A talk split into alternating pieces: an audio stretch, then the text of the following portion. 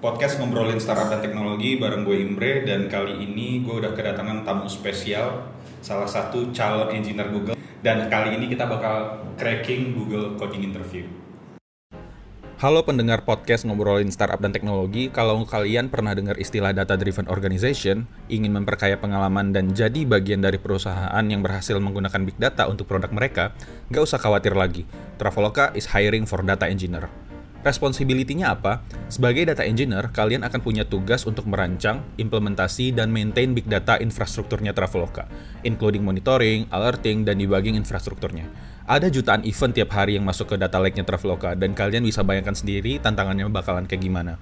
Kalian juga akan berkolaborasi dengan tim produk dan lain-lain untuk memecahkan permasalahan mereka dengan menggunakan data teknologi. Requirement-nya apa aja? Pertama, punya passion dan pengalaman dengan best practice dan prinsipal penting di dunia software engineering, big data, dan sistem arsitek. Kedua, familiar dengan big data infrastruktur dan tooling di cloud kayak Kafka, Spark, PubSub, dan database seperti Bigtable, BigQuery, dan lain-lain. Yang ketiga, kalian harus familiar dengan Java. Dan yang keempat, kalian punya pengalaman dengan data infrastruktur dan operasional. Tapi kalau kalian nggak punya pengalaman juga nggak apa-apa. Semangat kalian buat belajar hal baru jauh lebih penting. Jadi buat kalian yang tertarik, cek langsung lebih lengkapnya di bit.ly slash traveloka dash ngobrol dash data dash engineer atau kalian juga bisa lihat linknya di deskripsi podcast gue. Jadi tunggu apa lagi? Let's join ambitious growing team in building large impact consumer product and service with technology. Traveloka dulu, kerjaan seru kemudian. Nah, uh, kayak yang gue bilang tadi, kita bakal ngobrol sama salah satu calon Google Engineer dan uh, langsung gue kenalin aja dia adalah Cairuni Cairuni ini adalah ex kolega gue di Traveloka dan sekarang karirnya melejit dari software engineer di Traveloka menjadi software engineer di Google insya Allah dalam waktu dekat. Kita akan ngobrol bareng sama dia kurang lebih tentang proses persiapannya seperti apa sampai akhirnya dia bisa mendapatkan uh, job itu di Google. Dan harapannya dengan episode ini kalian bisa belajar tentang prosesnya seperti apa yang perlu dipersiapkan apa dan sampai akhirnya supaya kalian bisa juga kerja di Google kayak membaca yang keren ini. Nah, kita langsung kenalan aja. Halo Cai. Halo Imri. Apa kabar? baik, baik, kabarnya baik. Nah, oh, buat yang belum kenal sama Cai, kalau boleh perkenalkan diri dulu dong. Cai Runi itu uh, siapa dan kemudian uh, kira-kira ada hal-hal menarik yang bisa di-share dulu tentang diri dulu. Oh, enggak sih kita just another person. Namaku Cai, uh, Cai Rudi bisa dipanggil Cai. Um, aku ya masih muda. Sebenarnya aku pengalaman kerja baru 2 tahun. Okay. sebelumnya 2 tahun di Traveloka bareng Imre juga. Um, terus kira-kira tahun ini mungkin akhir tahun nanti bulan Desember aku akan join Google Insya Allah terus apalagi Cai uh, di Traveloka lo sebagai apa? Dan di Google lo akan sebagai apa? Oke, okay, gue dulu di Traveloka sebagai software engineer. Um, di tim Imre juga sih dulu. Kita dulu megang data lah intinya gitu. Kita ngurusin data delivery lah. Oke. Okay kalau nanti di Google, um, Google itu sebenarnya memang dia tidak banyak informasi di disclose ya. Yeah. Tapi yang apa yang bisa gue share adalah gue software engineer, terus gue akan ngurusin sesuatu yang terkait dengan data manajemen juga sama kayak identity dan segala macam. Nanti lokasi gue ada di uh, Jerman, okay. di tepatnya di kota Munich. Uh, kalau boleh gue uh, mulai nih pembahasan kita, uh, gimana ceritanya sampai akhirnya lo bisa uh, mendapatkan panggilan interview dari Google? Um, Sebenarnya gini, jadi um, uh, sebagai disclaimer, jadi kalau misalkan di Google itu kalau misalkan lo pengalaman kerja kurang lebih kurang dari lima tahun, ini yang gue denger ya, hmm. uh, lo dianggapnya tuh sama aja kayak orang baru lulus gitu. Fresh grad, okay. Kayak fresh grad. Jadi um, gue mungkin istilahnya gue mendaft gue masuk ke posisi yang seakan-akan kayak fresh grad, padahal gue udah kerja 2 tahun. Hmm. Itu disclaimer dulu di awal. Bahkan ketika gue lulus S2 pun kalau gue gue keterima kerja waktu itu gue tetap dihitung sebagai fresh grad. Ah iya iya. Kayaknya rata-rata company di sana sih kayak gitu sih. Mm -hmm. Kalau lo belum banyak pengalaman, terus terus terus terus um, ya gitu sih jadi sebenarnya dan selama dua tahun itu gue rasa mungkin either gue kerja di company yang cukup terdengar namanya atau mungkin gue nulis di LinkedIn gue bagus atau gimana uh, jadi suatu hari gue dapet gue di recognize sama rekruternya intinya seperti okay. itu atau mungkin juga karena gue punya temen yang orang Google sih jadi lo dapet referral gue nggak dapet referral cuman mungkin karena dia melihat bahwa oh kayaknya berapa teman gue di Google lalu dia ngelihat oh ini kayaknya LinkedIn-nya cocok nih terus di kontak hmm, aja deh gitu. Jadi kayak uh, teman-teman maksud lo seuniversitas kan sebelumnya atau gimana? Seuniversitas gitu. Oke okay, oke okay, berarti kayak gini ya kalau seandainya teman-teman lo banyak yang full kerja di sana berarti ada chance juga untuk lo bisa masuk kerja ke sana kayak PMDK nggak sih Iya iya iya iya. Bener bener bener Iya, gitu PMDK, ya. PM, Iya. Maksudnya kalau udah satu udah bagus dan kemudian oh kayaknya nih dari kampus ini emang bagus jadi ya ya udah gue percaya percaya aja. Terus terus Um, kalau kalau gue sih jalur lewat itu, maksudnya yang pertama kali recognize ya. Tapi sebenarnya kalau buat information aja, cara buat masuk Google tuh kurang lebih ada tiga nih. Ya, Um, ada apa aja? Yang pertama yang kayak gue yaitu di recognize sama recruiternya. Terus yang kedua ada referral, jadi lo minta tolong teman lo aja buat masukin ke dalam sistem gitu Ya. ya. Habis itu yang ketiga itu apply sendiri. apply sendiri. Itu sangat possible buat apply sendiri. Hmm. Um, banyak sekali yang gue dengar-dengar teman gue masuk Google ya di awalnya mereka apply sendiri gitu loh. Jadi Oke. bukan dari temennya atau apa.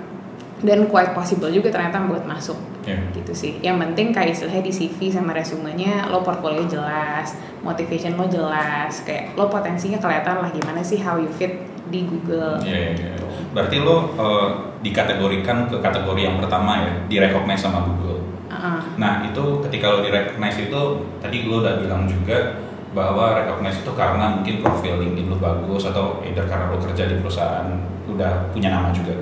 Mungkin seperti itu kali ya. Karena gue pernah dengar juga eh, ada teman gue yang waktu itu dia dihubungi sama recruiter Google dia bilang dia dihubungi karena dia udah eh, lo tau gak sih kayak hacker rank kayak apa sih top coder dia termasuk 100 besar di top coder jadi akhirnya dia dihubungi sama interview Oh sama iya, recruiter Google. bener-bener. Iya, aku juga denger di- cerita teman lain. Jadi dia tuh suka contribute, dia tuh pakai Google Cloud. Terus kayak suka contribute contribute gitu kan kayak di apa ya mungkin isunya atau apa tapi kayaknya mungkin solusi yang dia tawarkan bagus gitu loh Hmm. jadi dia kayaknya recognize lewat situ Oke oke. Nah terus setelah itu eh, tahapan berikutnya apa cah? Hmm, jadi kan istilahnya kita get recognize dulu. Um, habis itu kan kita kan secara formal masukin CV ya pasti ya. Iya. Um, apply masukin CV, terus nanti bakal ada recruiter yang follow up. Habis itu ada screening dulu. Screening Screeningnya oleh? HR. Oh HR oke. Screeningnya apa yang dikerjakan? Uh, pertama dia akan ngecek motivation dulu. Mhm. Obviously dia akan ngecek kayak kenapa sih lo masuk Google Iya, iya. um, dan seterusnya. Misalnya kayak lo sebenarnya karir aspirationnya mau ke mana sih? Mhm. Google tuh tempat yang cocok gak sih buat lo? Iya, iya, Itu, iya. itu pertama. Terus yang kedua dia tentunya akan ngelihat lo punya background apa. Dia akan ngebahas CV lo. Oke. Oh jadi lo sebenarnya misalnya gini, oh udah jadi software engineer 2 tahun ya ngerjain project. Dia Google tuh sebenarnya tidak terlalu kepo dalam artian kayak lo project spesifiknya apa nih enggak, tapi Oh. kayak um, apa ya? Oh lo berarti ngerti daerah ini ya kira-kira. Iya, Dia lebih iya. nanya konsep-konsep sih Mhm. gitu. Itu udah interview teknikal kah atau masih kayak behavioral gitu sih? Ini gue rasa kayak behavioral deh. Ini ini tuh bagian yang ini tuh kayak masih HR screening sih kalau menurut Oh, gue. HR screening. Tapi screeningnya oh sorry jadi screening lewat telepon nanti. Ah, Oke, screening alat telepon. Itu Ah, yang ah. ngubungin dari eh, bukan Google Indonesia ya pasti. Bukan. Nah, oke, gue bisa oh soal soal itu. Jadi kalau Google Indonesia kan gue engineer ya. Iya. Google Indonesia tuh nggak punya engineering office. Oh, ya sih. Jadi kalau mau engineer di di luar Indonesia paling dekat di Singapura. Gue ke Singapura sih kemarin. Oke. Um, yang menarik adalah um, ya, jadi lo bisa apply ke mana pun di seluruh dunia. Lo bisa apply ke Singapura, lo boleh bisa apply ke Jerman, bisa apply ke US langsung bahkan Iya. gitu. Dan prosesnya relatif sama sih. Nah dari lu oh, di Japri di awal sampai akhirnya lu HR screening itu berapa lama cek? Gue Kira-kira um, gue dari di Japri waktu itu karena gue lagi sibuk jadi gue kayak baru bisa nggak schedule teleponnya minggu depannya Oh, itu seminggu ya. Ha, seminggu terus dari gue di telepon itu gue kayak masukin CV kayak mungkin dua hari setelahnya Mhm. terus langsung di email lagi besok itu juga Oke, itu di email lagi untuk ngasih tahu proses berikutnya adalah interview coding. um, inter- oh sorry yang habis itu kan screening telepon dulu Oh, Oke, nah dari screening telepon sampai lu akhirnya dipanggil untuk interview pertama. Oh gue kayak gue rada bandel sih harusnya kan sebenarnya cuma tiga minggu Iya. jadi mereka tuh sebenarnya ngasih tahu kayak satu minggu sampai tiga minggu Iya. gitu Um, tapi gue kayak bandel gitu gue kayak minta sebulan Gue waktu itu minta tiga bulan, Cay. serius loh Jadi gue apply uh, Google itu uh, untuk internship tuh bulan-bulan Oktober. Hmm. Terus habis itu gue baru ngelakuin interview itu bulan Januari. Karena apa ya? Gue tuh dulu pengen banget kan masuk Google. Terus habis itu ketika gue dapat panggilan interview, gue tahan-tahan nih. Eh gue persiapan dulu dong, persiapan dulu dong. Sampai akhirnya Januari, ya gagal juga.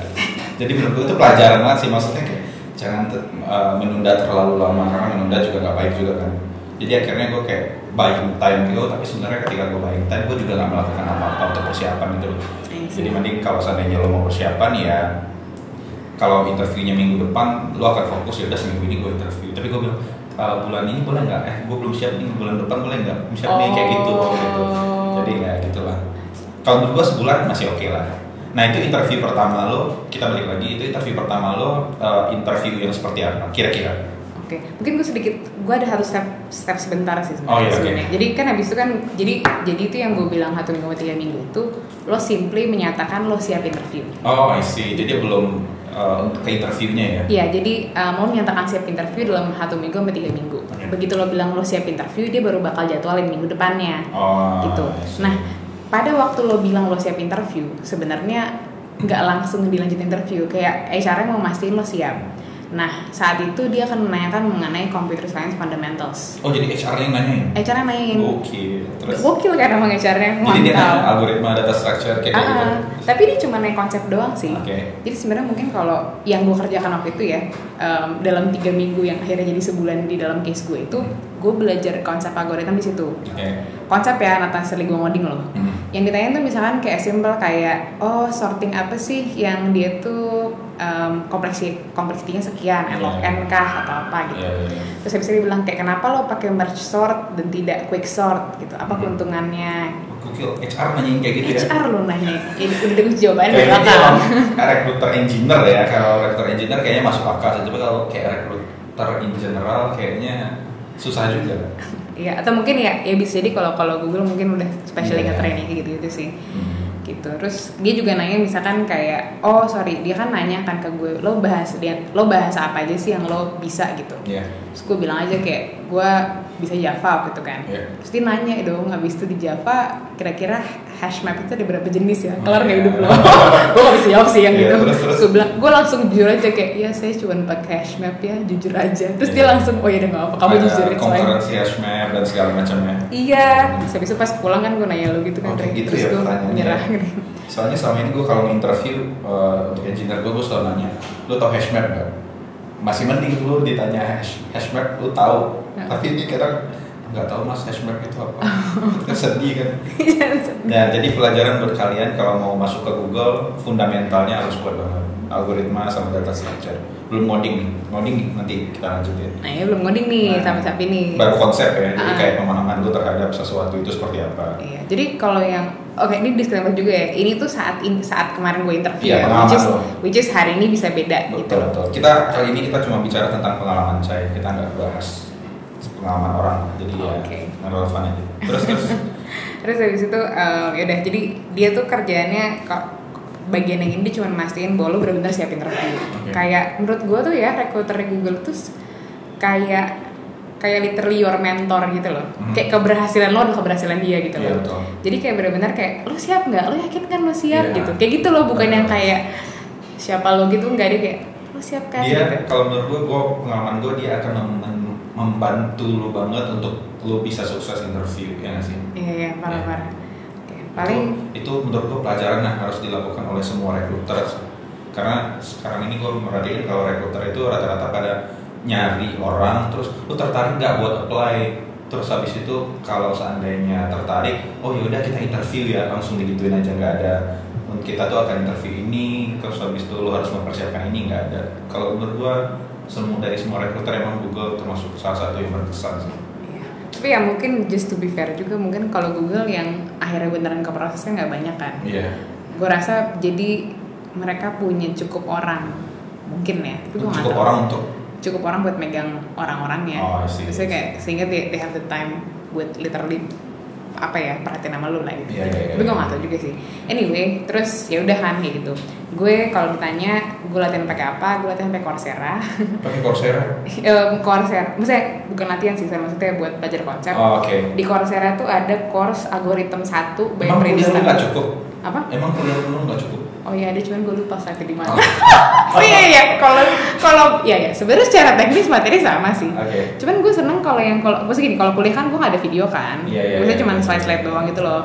Kalau yang Coursera ini kan ada video gitu kan. I see. Jadi lo cuma recall doang ya? Iya gitu. Jadi kayak sambil terus kayak videonya kayak satu setengah kali speed gitu loh kayak. Oh iya, oke oke. Tahu tahu tahu. Next next. lo tamatin semuanya? Gue tamatin jadi algoritmanya ada dua part algoritma satu algoritma dua. Yang gue tamatin yang satu. Oke. yang kedua kayak gue cuma baca sampai tengah-tengah doang sih. Soalnya selanjutnya nggak terlalu relevan. Pelajaran lagi. Kalau kalian mau lulus interview Google, ambil Coursera. Kok gue jadi iklan? Gue gak disponsori Coursera? Coursera-nya algoritma satu by Princeton ya Oke. Tuh, gue juga di sponsor terus terus terus. oke um, terus Nah, habis itu lo sampai dipanggil interview. Nah, interview itu ceritanya gimana? Apa hal yang berkesan yang lo dapat dari interview pertama? Halo pendengar podcast ngobrolin startup dan teknologi. Kalau kalian pernah dengar istilah data driven organization, ingin memperkaya pengalaman dan jadi bagian dari perusahaan yang berhasil menggunakan big data untuk produk mereka, nggak usah khawatir lagi. Traveloka is hiring for data engineer for fraud AI platform. Tugasnya apa aja? Sebagai data engineer, kalian akan punya tugas untuk mengimplementasikan data pipeline yang nanti akan digunakan oleh data scientist untuk kebutuhan fraud discovery. Jadi, kalian akan merancang sistem yang menggunakan berbagai macam database, kemudian membuat aplikasi real-time streaming yang nantinya akan dipakai untuk kebutuhan training dan testing dari machine learning model. Requirement-nya apa aja? Yang penting kalian harus paham software, tools, dan trade-off apa aja yang dibutuhkan untuk berbagai macam use case. Contoh kapan mesti pakai batch dan streaming pipeline, dan kemudian apa bedanya Beam, Spark, dan SQL, dan lain-lain. Kalian juga harus familiar dengan salah satu bahasa seperti Java, Python, atau Go, dan kalian punya pengetahuan tentang machine learning model lifecycle management dan toolkits kayak Kubeflow, dan yang nggak kalah penting adalah kalian bisa nyaman bekerja dalam lingkungan yang berubah dengan sangat cepat. Jadi buat kalian yang tertarik, kalian bisa cek langsung lebih lengkapnya di bit.ly slash traveloka ngobrol ai platform dan linknya juga bakalan ada di deskripsi podcast gue. Jadi tunggu apa lagi? Let's join ambitious growing team in building large impact consumer product and service with technology. Traveloka dulu, kerjaan seru kemudian. Itu Um, interview phone kan ya? Oh iya iya phone interview. Jadi phone interview 45 menit um, via Google Hangout gitu. Oke. Jadi nanti terus jadi dia lo lo komunikasi lewat Google Hangout. Dia bak um, video lo nggak harus nyalain banget sih karena ya elah gitu. Iya. Kalau nyalain ya bodo amat lah. Terus lo ngoding, lo kan ngoding, Di ngodingnya pakai. Google Docs. Iya, iya iya, betul sekali. Kagak ada compiler, Iya, iya. kagak ada syntax checker, terus mau nge-tap miring-miring. Iya. Terus kayak gitu, uh, sampai 5 menit lo bakal dikasih problem. Problemnya itu jadi istilahnya kemarin gue tuh cuman berhasil nyelesain satu. Um, tapi sebenarnya saya gini, lo minimal nyelesain satu, tapi dia bisa bisa ngasih up to tiga gitu loh. Istilahnya kayak kalau waktunya masih ada dikasih tiga, Oh jadi nggak harus sampai selesai semuanya gitu ya? enggak enggak. Oke. Kalau yang gue tangkap tuh dia ada kayak ada urut, ada queue-nya gitu loh di belakang. Jadi kayak eh, satu soal pertama itu apakah akan ber- kelanjutan dari eh soal kedua apakah kelanjutan dari soal pertama atau gimana? Yang gue dengar dari teman gue sih enggak. Enggak, tapi kalau lu kemarin karena cuma sat- sempat satu, jadi ya Ah. udah satu doang gitu. Iya, gue kemarin soal yang satu sebenarnya gue juga dapat komen sih. Jadi akhir dari review interview gue pertama dia bilang gue agak sedikit hesit hesitant Iya, gitu. iya. Gue selesai sih gitu. Gue selesai jawabannya very very clear. Tapi harusnya mungkin kalau gue soalnya gitu, gue masih bisa dikasih satu tapi yang very spe- satu yang simple lagi lah gitu. Oh, I see. Maksudnya eh, lu terlalu lama di soal itu gitu. Ah, ah, gitu. Oke. Tapi dia ini nggak sih interview Google itu eh, ciri khasnya kayak gimana sih? Apakah dia akan membiarkan lu eh, kerja sendiri atau dia waktu interview itu ngebantu lu apa gimana sih? Oh jadi um, dia siap untuk membantu Oke. asal lo nanya. Soalnya ya. So tips dari gue adalah um, jadi gini kalau pas ngod pas lagi lo ngoding berdua ya, misalnya dalam keadaan apa pun nih, make sure lo tuh selalu ya ngerjain sesuatu yang namanya thinking out loud. Iya. Jalan pikir lo, lo omongin aja sama temen lo gitu. Hmm. Which is dalam in this case ini your interviewer ya. Karena kalau lo menceritakan kepada jalan pikiran lo, dia bisa ngasih hint pada tempat yang tepat Oke. gue sempat dengar dari kejadian beberapa orang adalah dia kayak diem sendiri terus bingung Iya. Jadi itu gimana ya kayak gue juga bingung banget sih kemarin. Tapi kayak gue ngejelasin kayak oke gue bingungnya di sini. Sehingga rekrut eh rekruter lagi si interviewernya tuh tahu masuknya di mana Oke. gitu. Dan dia bener-bener kayak kalau gue udah bingung gitu terus dia tuh kayak ngasihin coba lihat yang sini gitu. Tapi dia bisa ngasihin sekali lagi karena gue ngomong gitu. Iya, iya. gue lagi di mana state nya Hmm. gitu sih. Oh terus kemarin gue sebenarnya Imre udah ngingetin gue sih kemarin. Kemarin Um, sebelum. Ya? kita juga nih.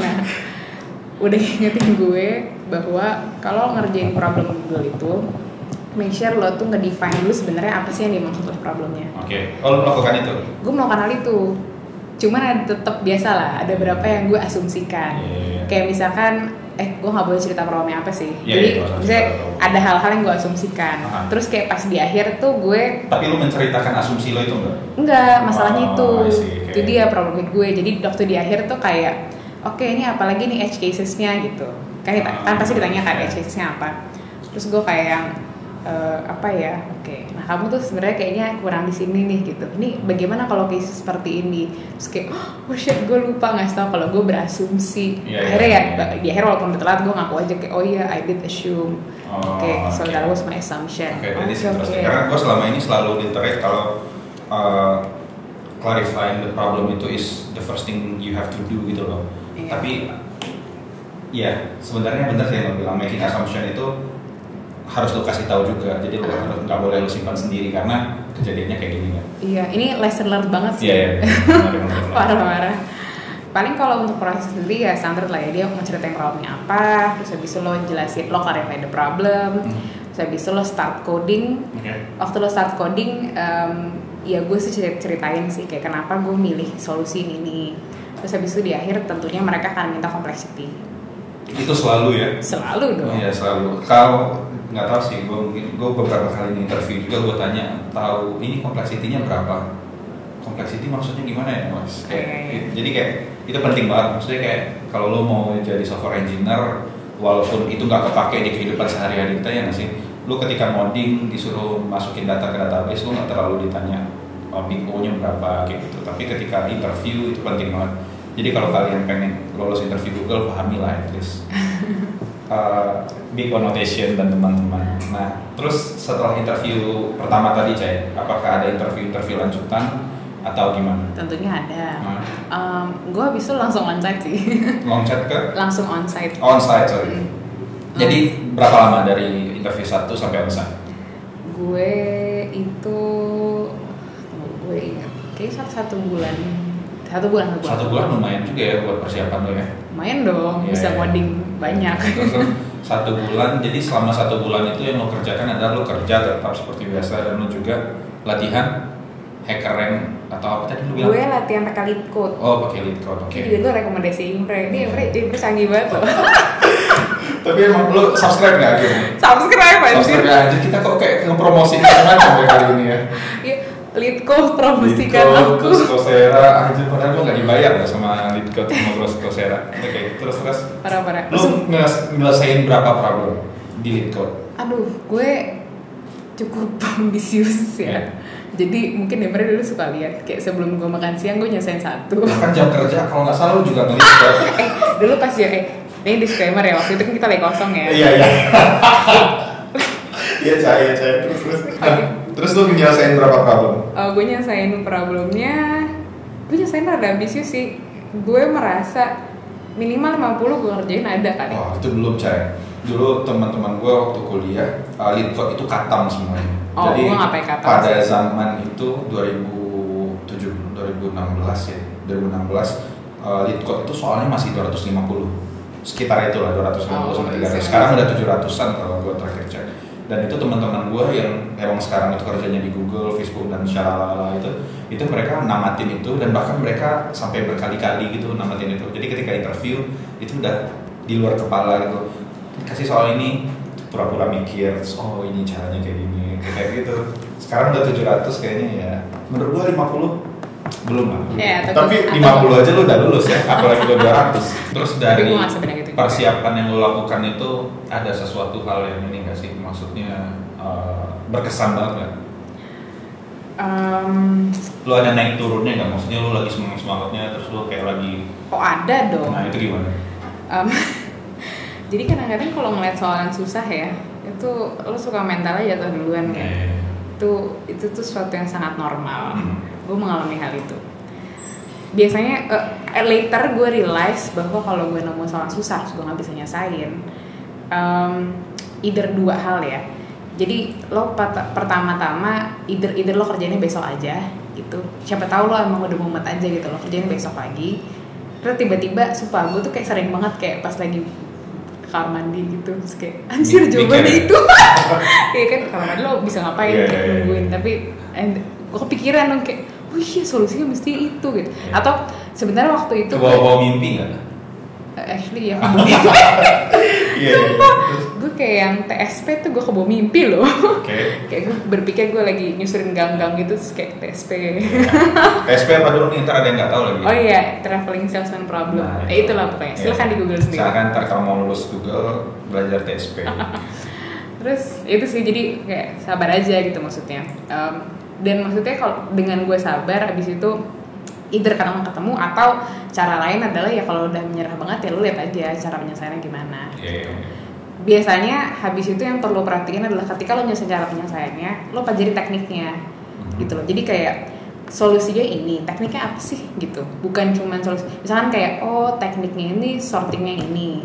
Oh tekniknya ternyata gue pakai data structure ini. Oke. gitu-gitu. Jadi lo karena nanti and then lo bakal ketemu lagi soal yang mungkin gak mirip-mirip banget tapi lo tahu oh kayaknya bau-baunya nih bisa desain pakai teknik ini nah Balik gue- lagi ke algoritma apa, data structure-nya apa, kayak Iya. gitu.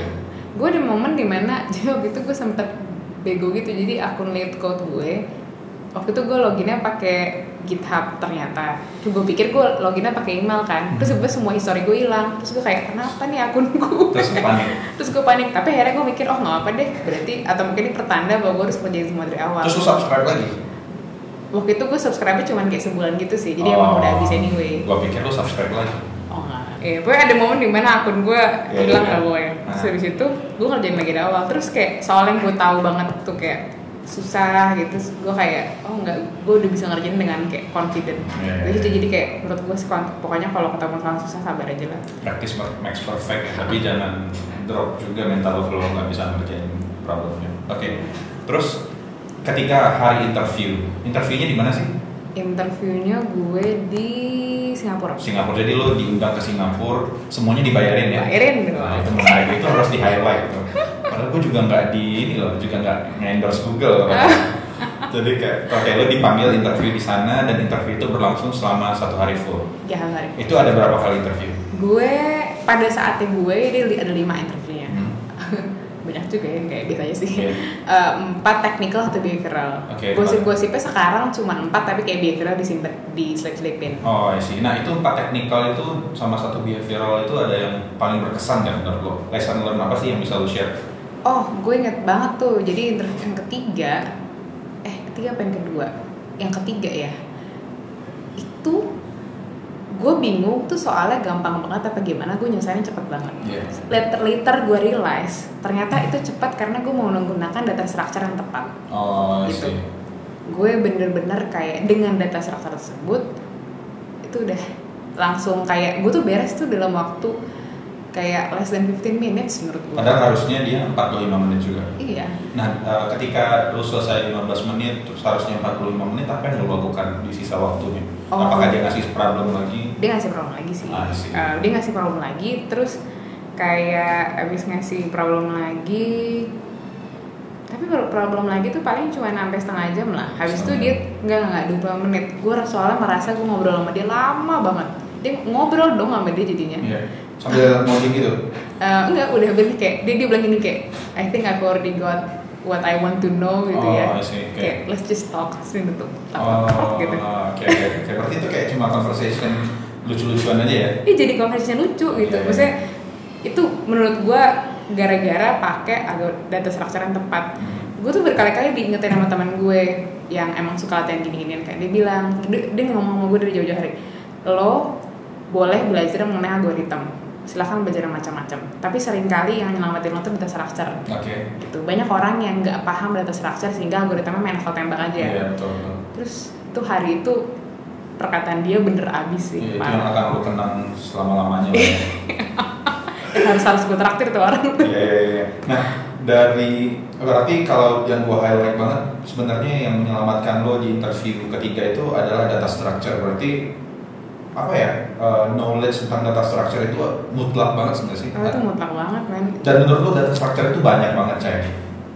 gue sering menemukan orang-orang kesulitan untuk memahami semuanya karena di pekerjaan mungkin mereka cuma tahu yang common-common kayak list kemudian hash map dan mungkin jarang mereka secara langsung bikin sesuatu pakai queue pakai uh, stack dan segala macamnya nggak sih nah kalau menurut lo gimana cara terbaiknya supaya mereka bisa memahami itu lah hal-hal kayak gitu Oke, first thing first, nonton konsernya. oke seperti ya oke Tetap jualan. Em, terus ya di coding gitu. Gue waktu ngerjain konser itu semua data structure-nya, gak semua sih, mungkin 70% lah. Itu bener-bener gue coding. Iya. Jadi ketika gue bilang kayak, oh ini ada red black binary tree, ya gue bener-bener bisa ngoding ya. Iya, iya, iya. Gak cuma ngomong doang nih gitu. Em, karena dengan lo ngoding, lo bener-bener tahu kayak apa sih namanya jalan dari data di dalam structure lo tuh gimana. Iya, Gitu sih. Eh sebenarnya mungkin oh ini juga sih, beda sedikit promosi juga sih. Di lead code itu ada satu section yang isinya ngomongin data structure. oke ya kategori ya Ya kategori. Menurut gue tuh waktu gue belajar Coursera itu kayak kan belum di setup ya. Jadi Yeah. lo ngodingnya tuh kayak setup. Set- Menurut gue tuh gue mau waktu di setup sih. Hmm. Parah parah. Gue rada menyesal. Habis itu pas gue ngelihat si yang si yang lead code itu kayak udah di setup semuanya kan. Yeah. Tinggal lo ngoding bagian-bagian yang tepat aja bahkan lo udah dikasih kalau lo dikasih problem tree lo udah dikasih structure tree-nya apa ya sih Uh, suka kayak itu gue sih kayak gue sangat appreciate lah gitu Iya, iya. jadi mungkin kalau misalkan ada yang nggak punya waktu buat ngerjain ini yang ngerjain lead code juga more than enough lah Iya, iya, iya, oke. gitu Terus eh, ada lagi nggak yang menarik dari interview lo onsite waktu itu? Um, yang menarik adalah jadi orang-orang yang kenal gue itu tahu gue banyak ngomongnya Iya. Emang. Terus terus. gue bawel banget jadi orang Jangan itu lagi jadi nilai positif lo. actually gue mulai merasa bisa jadi ya Iya iya iya. iya. karena temen gue yang gue tahu masuk Google juga cukup terbuka ya istilahnya iya. kalau gue ngomongnya. Em, tapi gini bukan berarti bawel dan nyebelin ya. Iya. Maksudnya Esin banyak ngomongnya itu lebih kayak lo bisa menjelaskan hal dalam detail. Iya. Lo menjelaskan jalan pikir lo gimana sehingga orang bisa berkomunikasi lo dengan lo dengan lancar Hmm. gitu. Jadi ini gue dengar dari dua teman gue yang lain. Eh usah nyebut angka dong ya. Pokoknya beberapa Iya. teman gue yang lain. Em, itu bener-bener di komen waktu mereka interview adalah kayak Communication skill. communication skills Iya. gitu maksudnya jadi tiba-tiba langsung ke solusi gitu istilahnya Iya. gitulah maksudnya langsung ke solusi terus habis itu and then kenapa lo pilih solusi ini Iya. gitu kayaknya kalau di Google itu mereka mungkin karena company besar banget anyway ya Hmm. jadi kan lo harus kolaborasi pakai literally ribuan orang gitu Iya. loh Dan lo harus bisa menyampaikan isi otak lo dan pendapat lo ya. iya maksudnya kayak kenapa lo milih ini sih gitu supaya nanti ke depannya bisa ada perubahan oh ini loh back then kita mikirnya kayak gini Oke, gue pengen ngasih tahu kalian bahwa Chai ini adalah teman gue yang bahasa Inggrisnya bagus banget. nah, tapi ini yang sampai sekarang belum pernah gue tanyain ke dia. Ah, gimana caranya lo dulu latihan bahasa Inggris? Em, gimana ya beberapa hal-hal yang gue kerjakan itu bukan sesuatu yang umum jadi pas gue masih sebenarnya pas gue masih kecil ibu gue sempat S2 di Inggris Oh, ya, lo ke Inggris? ah Oke, kecil curang. Oke.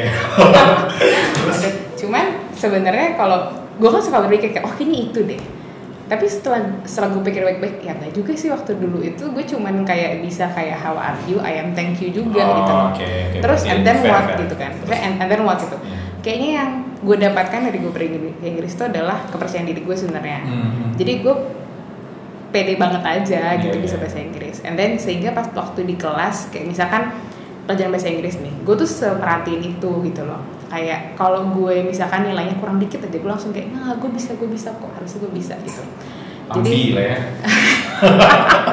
emang, emang kita rada ambisius Iya, iya, sedikit sih terus. menurut gue sih sebenarnya tapi kalau bahasa Inggris tuh yang penting percaya diri sih menurut gue Iya. Itu Dan lo uh, ambil uh, pendidikan non formal kah kayak les dan segala macam? oh iya gue gue anak les sih Berapa lama? Em, Dari kapan sampai kapan lah SD sampai SMP atau? gue rasa gue pada banyak tahap kehidupan gue gue selalu punya les ya jadi waktu gue TK gue ada les dekat rumah gitu les bahasa Inggris Oh dari, dari TK ya. Pelajaran nih buat gue soalnya gue pengen anak gue bahasa Inggrisnya jago banget kayak lu serius gue Gue kalau gue kalau ngeliat cair itu kayak anjir ini cewek jago banget bahasa Inggrisnya cewek. Nah buat bukti aja IBT lu berapa? 114 Nah, kan itu tinggi banget loh 114 dan pokoknya ya menurut gue bahasa eh, komunikasi itu penting banget dan eh, kalau lu pengen masuk company yang sekelasnya internasional kayak gitu, ya bahasa Inggris itu mutlak lah. Iya. Jangan cuma sekedar lu bisa baca dokumentasi eh, Golang atau dokumentasi Vue.js, tapi lu tetap harus bisa juga ngomong sama diskusi, ya nggak sih? Sumpah, lu menginspirasi gue banget. Eh, kalau boleh share, sebenarnya gue kan tahu nih gimana sebenarnya plan lu. Sebenarnya ini dia nggak ada plan buat masuk Google ya guys sih? Karena plan dia sebenarnya itu adalah pengen S2 dan dia udah ambil IBT, udah ambil GMAT dan Ah. akhirnya juga nggak kepake ya. Iya aku pakai juga Lu sempet apply nggak sih akhirnya? gue ada sempat apply cuman mungkin jadi jadi gini yang mungkin ada beberapa beberapa hal yang bisa di lesson learn ya Iya. first thing first gue tuh kemarin daftarnya MBA Iya. bukan engineering Oke. kalau MBA itu lo butuh pengalaman kerja Ah, Oke. gitu. Pengalaman kerja yang relevan atau? Pengalaman sebenarnya anything sih. Anything. anything. Gue kemarin apply berarti kan gue kayak baru ya dua tahun kerja lah istilahnya gitu. Terus mereka sebenarnya mintanya ya lo tiga tahun lah gitu. Oh, maksudnya make sense karena kalau MBA kan gue jadi manajer kan. Kalau Uh-huh. gue keluar langsung jadi manajer kan nggak lucu. Iya. berdua tahun. Em, ya itu sih sebenarnya. Terus kemarin gue juga sebenarnya kayak baru round 2 sih kalau gue kemarin pengen daftar ke US kan Hmm. kalau ke US tuh lo mesti round 1 sebenarnya Oh, oke. gitu Chance-nya lebih gede. Heeh, kalau round 2 maksudnya given bahwa S1 gue bukan di US ya Iya. gitu. Ya, tapi apa pun itu yang terjadi, percayalah itu adalah yang terbaik saya. iya gue merasa ini sih Nggak jadi S2, keterima di Google. Gokil nggak? gue ini sih gue pingin eh, bacot dikit ya Monggo, monggo. Jadi sebenarnya gini gue tuh berkali-kali waktu gue mau daftar S2 gitu orang-orang tuh setiap ketemu gue Maksudnya gini, kalau yang seumuran gue ya, atau Ah. mungkin satu tahun dua tahun di atas gue kayak ngomongnya iya semangat semangat bisa bisa gitu. Tapi kalau yang udah ngobrol yang kayak 10 years older than me, yang mereka tanyakan sama gue tuh selalu gini, yang lo cari dari lo mau S2 tuh apa? Iya. Terus Yakin nggak di solve dengan S2 Ah. gitu. Later gue realize gue sebenarnya mau gue cari itu bukan S2 nya deh. Iya. Kayaknya gue pingin ke luar negeri. terus lo kerja di luar negeri, memperkaya diri. ya. Ya oke, bisa duit nih. Nih, make sense loh. Lo pingin punya banyak duit supaya lo bisa mengerjakan banyak hal kan. Iya, iya, iya, iya. Maaf ya kita ya kita jujur aja lah, kita manusia normal kok pingin iya. duit. Pasti lah. Maksudnya demi kehidupan yang lebih baik ya, lo butuh finansial yang baik juga Iya. kan. Oke, eh, kayak gitu lah. Jadi gue kemarin yang pengen gue cari itu sebenarnya exposure ke luar negeri. Iya. Terus habis itu gue pingin kayak di recognize secara internasional ya istilahnya. Kayak Iya. bisa gini, let's say gue bikin, let's say gue kerja di Indonesia habis itu. Tapi gue pingin kayak mungkin company gue juga kebawa dengan nama gue gitu loh di kancah internasional. Iya, iya. Everyone knows, oh dia legit nih gitu. Terus setelah gue perhatiin baik-baik, hal-hal yang ingin gue achieve ada di Google Iya, iya, iya. gue suka pikir oh iya juga ya harusnya gue ke Google aja Iya. terus sehingga waktu ada opportunity datang gue langsung ambil aja tuh The right time, saya. ya tapi itu the right time banget sih parah gue tuh baru dapat baru dapat email penolakan loh Dari the kampus. next ya the next week gue dapet email email di LinkedIn buat interview itu ya. Eh, iya terus kayak gokil sih Allah tuh udah punya jalan lah untuk kita semua jadi alhamdulillah positive thinking aja. Nah, gue gak punya pertanyaan lagi nih tentang interview dan tentang segala macam, tapi gue punya eh, pertanyaan tentang eh, saran-saran lu untuk eh, engineer-engineer Indonesia, maksudnya yang lagi eh, mencari jati diri atau pengen eh, jadi lebih baik. Menurut lo lebih baik di- dari sisi engineering ya. Menurut lo apa aja sih saran-saran yang bisa lo kasih supaya mereka bisa lebih baik secara teknikal atau apa pun? oke first thing first gue pengen bilang percaya diri dulu sih sebenarnya Hmm. Em, sebenarnya menurut gue gini orang tuh kan suka peduli sama technical substansi ya Iya. Misalnya substansi penting juga ya Iya. gitu kalau gue menganggap gini lo tau rumus fisika MF sama dengan M kali A kan Iya. Jadi untuk dapat force yang gede tonjokan yang gede lo butuh komponen massa sama akselerasi menurut gue lo bisa aja nih punya substansi yang gede pengetahuan teknikal yang besar itu namanya M Iya. tapi kalau A lo kecil yang namanya attitude ya itu lo nggak efek nggak akan gede men Mhm. attitude tuh maksud gue gini kayak yang bisa gini gue dulu belajar dari Imre bahwa lo harus selalu belajar karena teknologi akan selalu berubah Hmm. terus itu itu attitude terus udah gitu gue baca dari orang lain lagi bahwa kayak even kalau lo nggak bisa ya udah it's fine. Lo terus bekerja lagi aja percaya diri aja bahwa lo eventually akan bisa. Ya. gitu sih. Jadi menurut gua kayak technical apa pun yang lo pelajarin lo mental attitude terhadap itu masih bagus. Lo percaya diri lo nggak beran nggak takut buat nanya lo terus belajar lagi. Nggak takut buat salah nggak ya? takut buat salah. Ya uh, seriously kayak nih buat yang dengerin gue dulu sama Imre tuh berkali-kali banget dibilang kayak lo nggak boleh takut lo salah. Iya. lo salah ya udah akuin aja lo paling salah. gue omelin dikit.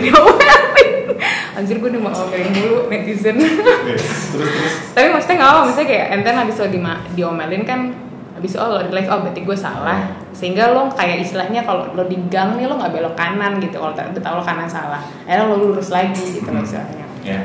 Begitu sih paling kayak mungkin attitude nomor satu lah menurut gue oke mari udah sih dan itu aja.